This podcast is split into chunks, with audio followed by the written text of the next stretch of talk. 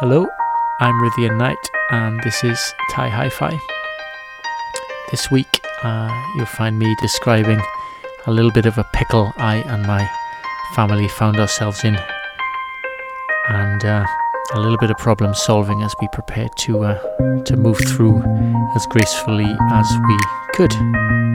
So I hope you enjoy it. Give you a little bit of an opportunity to get to know me a little bit better and uh, also the kind of holding pattern that we're in as we prepare for the crofting commission to uh, to allow us to move on to the ground. So sit back, relax, and uh, hope you enjoy this week's episode.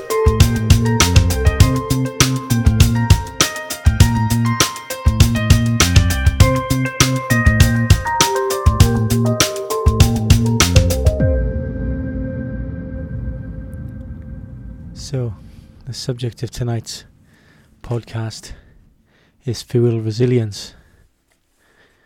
I guess, in a way, if I look at its polar op- opposite, I'm thinking about fuel poverty.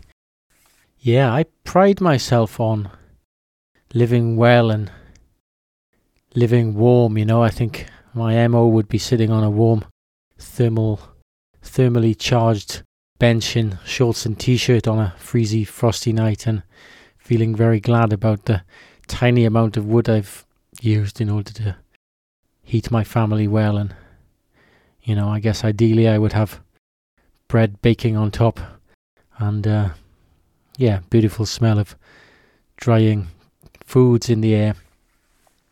That's not exactly the situation that I'm in right now. I guess I uh, realized tonight that it's the first time in probably 15 even 20 years that I've found myself in a conventional living situation. I guess my wider picture is I'm in a bit of a holding pattern with my family at the moment in preparation for moving on to our woodland croft. You know, there's a there's a waiting game at the moment, and uh, yeah, we've chosen to move from a place which was very resilient in terms of its uh, meeting our needs sustainably, creatively, resiliently, and being in a conventional house is definitely presenting its challenges. So, I just wanted to spell out a situation I found myself in tonight, this evening. It's uh, a cold winter's eve. It's warm in the house, but if I step outside my door, there are millions of crisp stars, frosty air I guess the moon is just about heading towards new. So, what's the situation I'm in? I wouldn't say it's an emergent it's an emergency situation, but I definitely come the morning I am going to be presented with what I consider to be a pretty major inconvenience. There will be no power. So that means no heat, no communications, no cooking facility, no light, and yeah, I guess no freezing capacity, that sort of thing. So yeah, it's it's uh, just presented itself. We have a um, situation many of these list many of the listeners will find themselves in. We have an electricity meter, which uh, has a key that you you put into the meter and you charge the key up at a at a post office or some kind of other pay point. So I guess there was thirty pounds on it quite some time ago. So I f- made it to the shops this week, and I, I put I put a lot of money on it. Actually, it's um considerable investment. It's one hundred and fifty pound on the key, and so tonight I thought, oh, I'll just uh, let's go put the key in the meter and put that bit of virtual money on a bit of plastic into a into a machine that tells me how many kilowatt hours I've got left. So I put it in and uh, it didn't work, and I put it in again and it definitely didn't work. And you know, 20 or 30 times later, I was pretty convinced that it wasn't going to work no matter how many times I put it in and out. So that's the scenario that, you know, the um, situation is I have no means to charge my meter. So, you know, I rang the powers that be and impressed upon them the situation, and uh, they may or may not come tomorrow living in rural Scotland as I do, it's not like I can get to a place where there are these plastic keys. So somehow someone's got to get one to me. And uh, I guess that can take time. It also makes me think well, what would happen if one couldn't get to me? I guess it's a hypothetical situation in this case. Uh, but anyway, that's that, that's me spelling out the situation. In the morning, there will be no electricity. So tonight I've been planning. I'm like, well, what are we going to do apart from ringing for somebody else to help? How are we going to help ourselves in the morning? You know, the the day progresses. You know, there are things to do. So the first thing I did, because I definitely want to um, sort out the situation, is I checked my communications. You know, I charged my phones, and um, I checked the router. So it turns out my 4G internet router is uh, one amp doesn't draw a lot of power, and it has a 12 volt, um, 12 volts and one amp essentially. So it's not out the question that I can rig that from some kind of battery setup. Uh, it's just a question of finding the right lead to take it from 12 volts and into the router box. So when my mobile phone battery runs out, it doesn't mean that's the end of the communication setup. So that's good. Light seems fairly simple in the short term.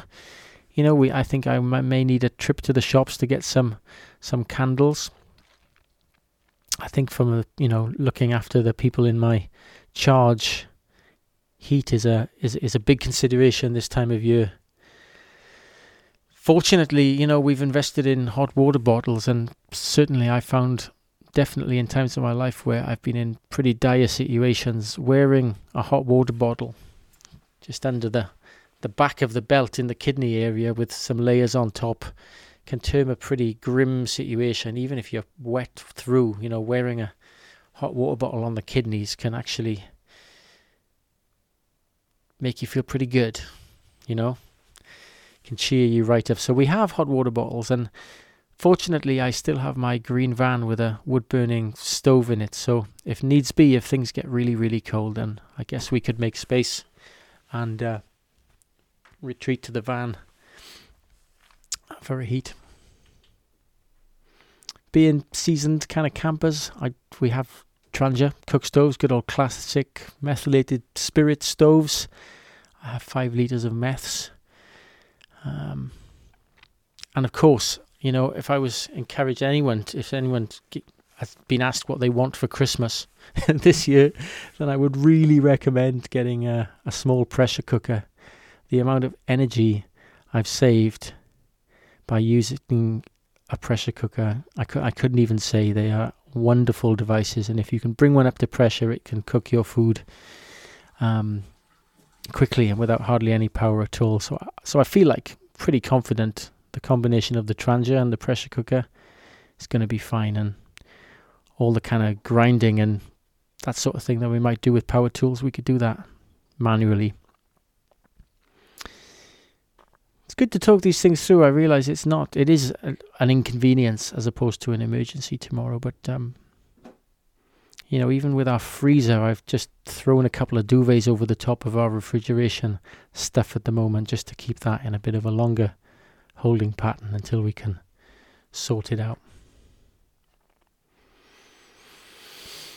You know, the lady on the phone, she said that uh, even though I've got two pounds nineteen left, that isn't going to run out in the evening. She said there's a there's some sort of fail safe that if you're if you run out of electricity in the night, if you run out of credit in the night, it stays on till morning. So I thought, well, we best make good use of that. Make hay while the sun shines. So we've been downloading some uh, some cartoons for the little one some films for us. I've been making sure our communication devices are fully charged, our batteries are fully charged. Taking the liberty to make sure everything's washed up while we've got hot water, and yeah, we've even made sure that we're clean and our clothes are clean for the morning too, because we won't have the option to be bathing in hot water until we sort it out. But yeah, I, I, guess making hay while the sun shines, as we are this evening, um, with the use of our electricity, I realize how both how dependent but also grateful I am for the yeah, the power that comes into our house that we can utilize. I guess there's also quite a lot to be thankful for in terms of resources out with our own little nuclear holding pattern that we're in at the moment. You know, we have neighbours, I guess, that we could draw on.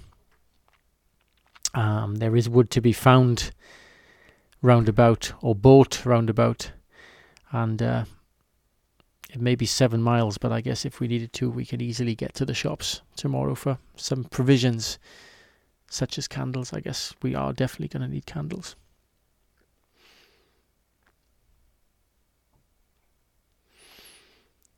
I guess I have both a celebration and a little bit of grief around this notion of fuel poverty. You know, I'm fortunate enough to uh, have money to put on my meter. The meter just doesn't happen to be working at the moment. But, uh, you know, when I'm looking to people I know, but also a bit further afield by watching the news at the moment, there are, as there is most winter, big problems for folk with fuel poverty, you know. People worrying about putting money on the meter. I guess conversely, looking back to this time last year, I was sitting in probably the most resilient scenario I've ever really conceived of. It's certainly something that we're aspirational of for living on our croft. But, uh, you know, we were living, it was a working situation, but we were living with a four kilowatt wood turbine, wind turbine, wood burning stove as backup and a sub, I think it was a sort of a 10 or 12 pattern solar array charging some submarine batteries too at a outdoor education centre on the Isle of Mull. And as you might imagine, the wind in that part of the Inner Hebrides is pretty strong at winter. So every night there were, let me count it, one, two, yeah, three three massive cylinders of hot waters in different parts of the building, which required emptying. You know, they got so hot because uh, all of the excess power was dumped into the hot into the water tanks. You know, and they heated up. So this time last year, it was part of my duty to drain off all that hot water every night, and we did it by.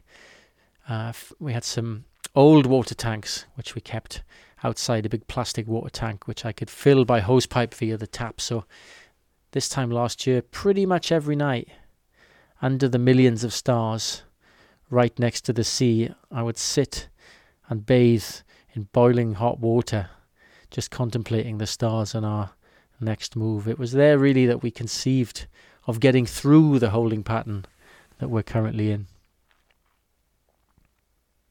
Yeah, I'd cut and prepared so much wood for the centre over the season that we lived abundantly in shorts and t-shirt often in the nights um, around the wood stove cooking. Not even having to be reliant on the uh, the gas cookers that we had there you know we could just cook directly on the stove and occasionally just turn the gas on to burn bread when we couldn't bring ourselves to use the bread oven I guess there was a lot of investment in in creating those resources in the first place.